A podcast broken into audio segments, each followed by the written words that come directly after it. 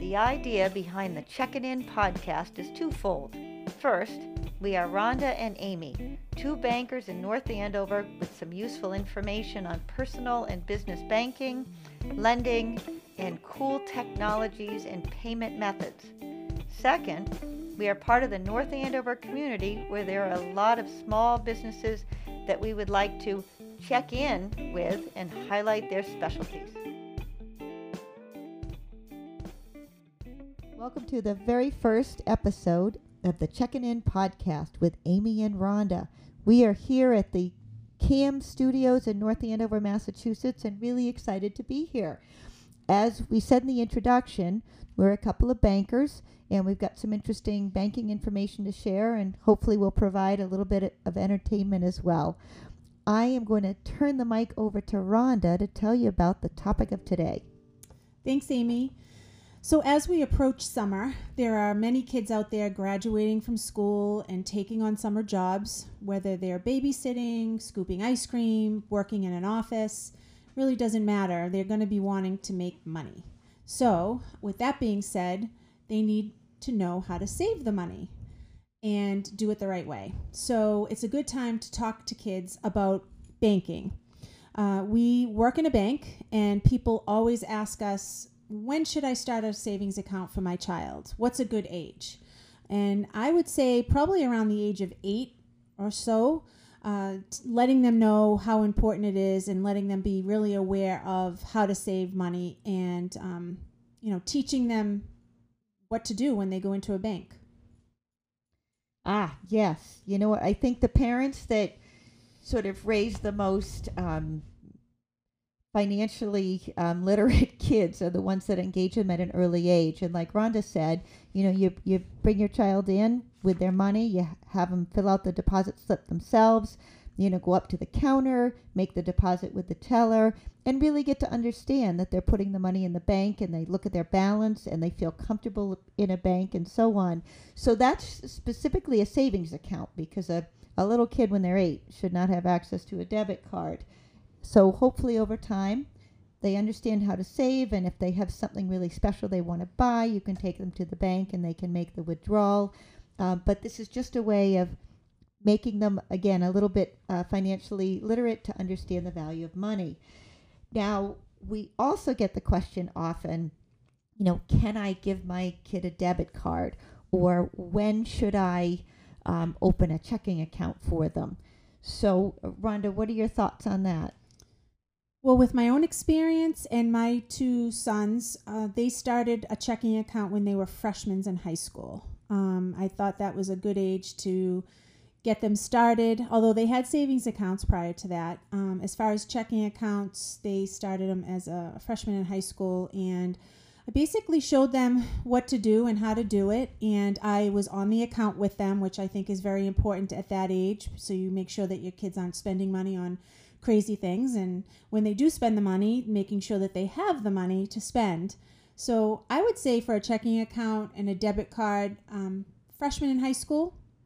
Yeah, I think that's yeah, a good age. I, I think that's pretty much what we did for my kids. I mean, I think of the whole idea of them having um, a checking account with a debit card is less so for the checks because teenagers are not going to be writing checks. They don't have bills. But it's to start having them understand again the value of money. You you mow a lawn, you earn a certain amount of money, you put it in the bank. If you want to purchase something, you you um, thoughtfully go to the bank, withdraw the money, and make the payment. Um, with debit cards, it gets a little bit tricky because there's easy access to the money, but a kid has to learn how to manage making purchases with a debit card and keep track of the balances in their account. Um, so I think it's really important to start the kid out when they're, again, a freshman, mm-hmm. sophomore in high school, when they're under your roof. And you can actually help model the good behavior and make sure that they have good um, spending habits and that you know they're responsible before they go off into the real world working or off to college or whatever. Um, so one of the neat things that have, has come along in the last few years, well, the last several years, is online banking, uh, mobile app. Um, so, as far as um, keeping track of accounts, how do you usually tell, um, you know, the parents to help their children, and how often should they be checking their balances and so on? Well, excuse me. I check. I'm one of those people that checks my balance every single day. And I always tell my kids, always check your balance because there's been times when, uh, you know, being on their accounts, I'll go in and I'll check their balances and they're in the negative. And, um, you know, I'll call them and say, what is going on? Why are you in the negative? And they're like, oh, I am. So that's when the savings account is good to have linked to the checking where they can maybe transfer a little bit of money into the checking to help them with that. But they have to realize that there are fees that come with that. So if you overdraft, there's a $35 fee.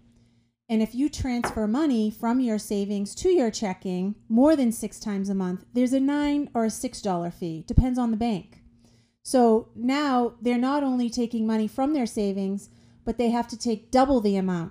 So if they're short $30, but they're getting charged a $35 fee, now they have to transfer, you know, $65 for a little $1, you know, going uh, in the negative by $1 is costing them $60. So they have to understand that there's, you know, circumstances where they have to be very, very careful. You know, that that brings up a really good point about savings accounts and, and checking accounts and whether a teenager should have a, a savings account. Um, so there is a federal law that a lot of people don't know about that actually says you can only make six transfers per month between or out of a savings account or into a savings account electronically. Um, I'm not sure what the rationale is, but I believe it's because savings are supposed to be for just that. You leave the money alone. Um, one of the issues that uh, kids sometimes have is they're trying to save, so they stick most of their money in their savings account and just a little in their checking account. Week into the, the month, they realize they need more money because they're going out to the mall, so they transfer from the savings to the checking. A few days goes by, they want to purchase something else, they do another transfer, again, online. Uh, before you know it, they've transferred over six times and they're being charged that fee that you talked Whether it's about. six or nine, it's some banks. Every bank is different. So what I generally tell parents is only have your kid open a savings account if in fact they are going to be saving the money and leaving it there or be very specific with them that that is what it's for. It's not to transfer back and forth back and forth. So maybe you start out your kid with a checking with access to a debit card, make sure they're monitoring their balances well, they're responsible, and then maybe start saving once they're sort of um, versed at it and know what they're doing. What do you or think? or you have both and you just don't link the savings to the checking.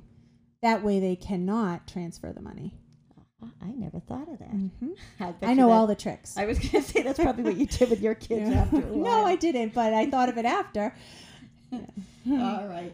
Well, are there are there a few other things that we should add before we tie this up?